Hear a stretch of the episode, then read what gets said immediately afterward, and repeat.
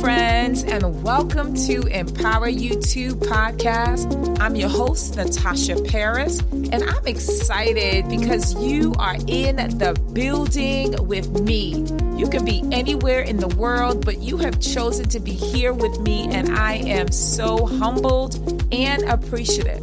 Let me tell you about this show. Each and every single week, we continue to empower you to greatness that is truly going to help you, whether you are a person that have experienced a heartbreak, have gone through a divorce, or have endured levels of trauma of any kind, or you're just a person trying to rebuild their life and themselves, and now you are finally ready to live a life full of abundance, joy, and peace, then this show is for you. So, with that said, thank you again for being here. I am extremely grateful. I'm excited to be on this journey with you because together we are empowered for greatness. You ready? Let's go. Hello, my friends, and welcome to the Empower U2 podcast. I am your host, Natasha Paris the mental health therapist expert and the empowerment strategist. And I am so excited about your journey and you joining me today because we have an exciting, as usual, episode, episode 64. Can you believe it? We are climbing up those numbers and and we are now listed as one of the top 120 podcasts around the world. I'm so excited about that. So yes, so let's jump right into this episode episode 64, and it is titled How to Become Powerful with God. Oh my goodness, how to become powerful with God. My friends, I want you to know that it is important for you to begin to strengthen your faith and your spiritual connection with God. Why? Why is that important? Because we are spiritual beings living this human existence, and it is so vital for us, especially in this time of day where so much concern, war, uh, hatred, violence, things that are unloving and selfish are happening around us, it can really play on our mental health. It can really play on our physical being and it can really damper our mood, which means that we'll be afraid to go out or we'll be afraid to engage with others or interact or you know, there's going to be this, or not going to be, but there is this level of fear. And God doesn't call us to be fearful. God calls us to be fruitful in our progress mentally, emotionally, physically, as well as spiritually. And so today we will embark on strategies on how to become powerful with God. That is our title for this episode 64. And I want to be able to give you strategies, things that you can do right now that will increase your power. But the first thing that you must understand is that you are powerful, my friends. Our Creator has created us. And because our Creator God has created us, we are above the angels. And someone will say, well, you know, angels? Yes. Because guess what? We have choice, we have freedom of choice, and angels don't. And so if we understand that we have a power that lives within us that is greater than the power that lives outside of us, we can do some amazing things.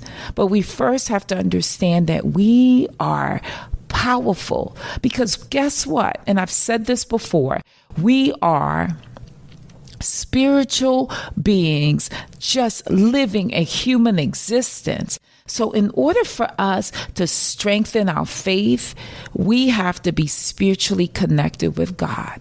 We have to be spiritually connected in order to understand how powerful we can be with God.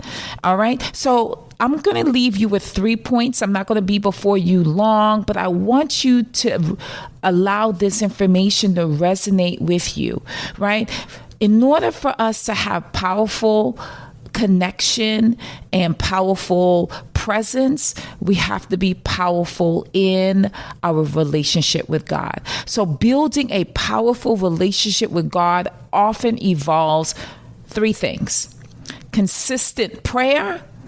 And let me say this you don't have to be a lyricist or a person proficient in different languages or the language of speech, right? We don't have to be so perfect in order to have a prayer life with God because God is all about conversation. He wants to hear your thoughts, even though He knows what those thoughts are already but he wants you to just speak to him, right? So having consistent prayer, in addition, reflecting on your life, doing self reflection. What does that mean, my friends? Oftentimes, as a licensed clinician, when I am in therapy sessions with my clients, I often ask them questions that allow them to reflect on their life. What are some of the things that they are embarking on or dealing with that might be questionable or that might be something that they've been thinking about and, you know, not having to have put work in? I say, let's self reflect. Let's look at your thoughts. Let's see how your thoughts are begetting your feelings, and your feelings are now begetting your behavior. So, self reflection, in addition to prayer, helps. And then also gaining a deep understanding of your spiritual beliefs. What are your spiritual beliefs, my friends? What do you believe in? Right? Many people find their strength and guidance by studying religious texts, studying the word understanding that God has a great purpose for your life, as it says in Jeremiah 29 11. Knowing that He has not left you, my friends. And for those who say, well, you know, this sounds like a Christian platform, well, I'm a Christian, so that's all I can speak to.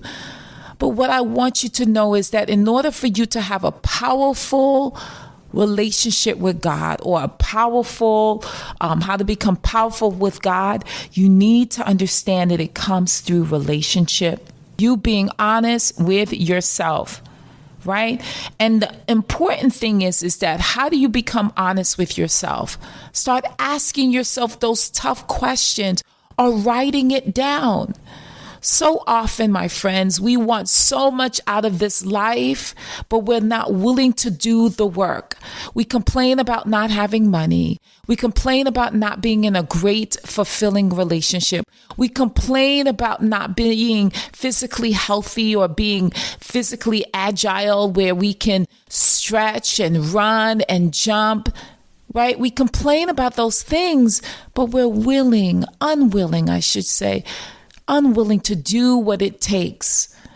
And the reason why I'm speaking from a level of passion is because this life is not promised, my friends. I'm going to say that again. This life is not promised to anyone, right?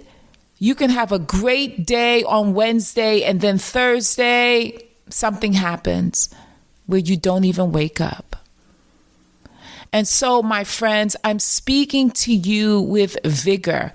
I'm asking you to do the things that might seem hard, to do the things that might seem scary, but having the courage to do it anyways. Because as I've said before, courage is doing those things that you are scared to do, but to do it anyways, regardless of how you feel.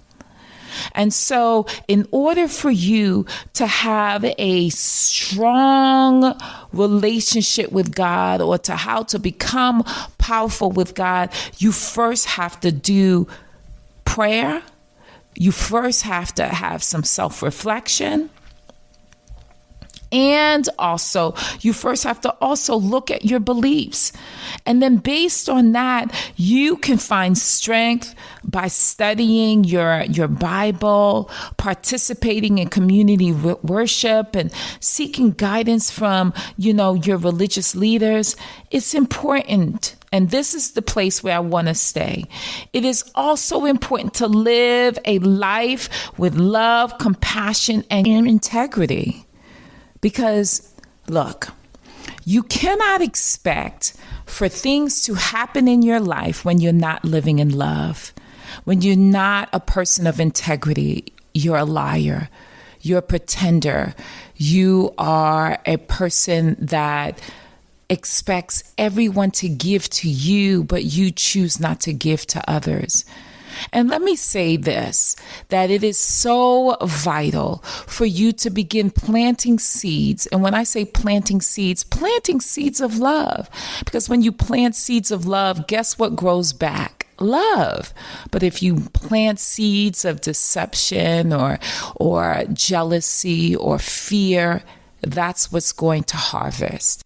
And so, in order for you to be powerful with God, it is so important for you to build a powerful connection with God that is deeply personal. My journey with God is not your journey. Your journey with God is not his or her journey. It's a personal connection with God. Begin to talk to God about the places that you've been, and now begin to talk about all of the places that you want to go.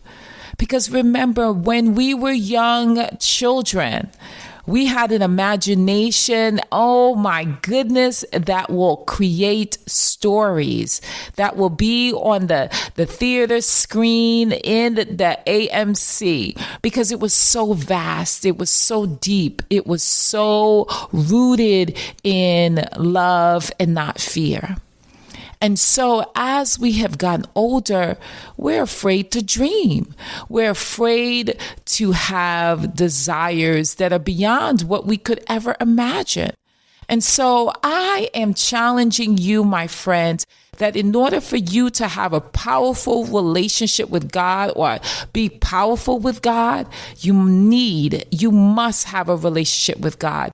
You must have a level of integrity. You must be a loving and compassionate person. Because guess what? If you do not have that level of compassion in your heart, and all you have is the complete opposite, your world will be surrounded by darkness. In order for you to have and become powerful with God, it is about you being honest about where you want to go. And what are your fears? What's stopping you?